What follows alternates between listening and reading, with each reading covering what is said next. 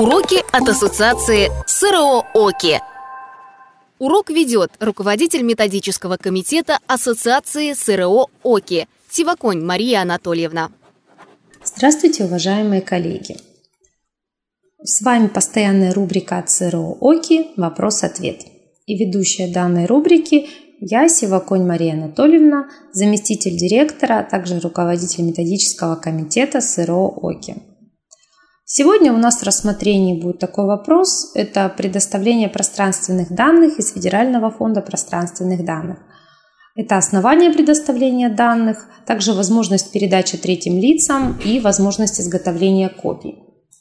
Сразу оговорюсь, что при подготовке вот к сегодняшней теме я буду пользоваться разъяснительным письмом – пользовалась разъяснительным письмом э, ФГБУ Центра геодезии, картографии и пространственных данных. Разъяснительные письма – это не нормативный документ, но вот данное письмо хотелось бы использовать, потому что ну, достаточно хорошо разъясняется и порядок, и возможность изготовления копий, и э, в данном случае позиция ФГБУ совпадает с позицией СРО. Поэтому будем пользоваться. Реквизиты данного письма – это номер 172, дробь 1538 от 13 февраля 2020 года. Итак, на основании нормативных документов предоставление заинтересованным лицам пространственных данных и материалов, содержащихся в Федеральном фонде пространственных данных, в том числе сведения о пунктах э, ГГС в МСК субъекта – осуществляется ФГБУ в соответствии с федеральным законом 431 о геодезии и картографии пространственных данных, а также в соответствии с постановлением правительства Российской Федерации номер 262 от 4 марта 2017 года об утверждении правил предоставления пространственных данных и материалов. Так вот, пунктом 3 правил номер 262 установлено, что предоставление пространственных данных и материалов осуществляется учреждением, то есть ФГБУ, Центр геодезии, картографии пространственных данных, на основании поступившего заявления о предоставлении пространственных данных и материалов, содержащихся в государственных фондах пространственных данных и прилагаемых к нему документов, которые перечислены в пункте 10 правил номер 262. При этом никаких других документов запрашивать не должны, то есть они не должны предоставляться. При оказании государственной услуги предоставляемые заявителям сведения о пунктах ГГС оформляются в виде выписки из каталогов координат и высот пунктов ГГС. В соответствии с пунктом 5 правил номер 262 в заявлении, которое подается, предусмотрено указывать условия использования пространственных данных и материалов – и вот к условиям использования пространственных данных и материалов, не являющихся объектами авторского права, относятся условия, которые предполагают их передачу третьим лицам, а это будут указаны условия в подпунктах Б, В, Д, Е и Ж пункта 8 правил 262 и не предполагают такой передачи. Подпункты А, Г пункта 8 правил номер 262.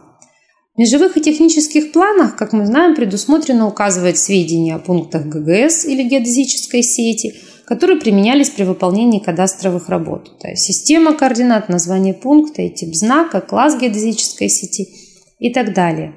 В дальнейшем подготовленные межевые технические планы, в которых кадастровым инженерам указываются такие сведения, полученные в рамках оказания государственной услуги, могут передаваться заказчикам кадастровых работ – в орган, осуществляющий государственный кадастровый учет и государственную регистрацию прав, а также могут передаваться в саморегулируемые организации по их запросам.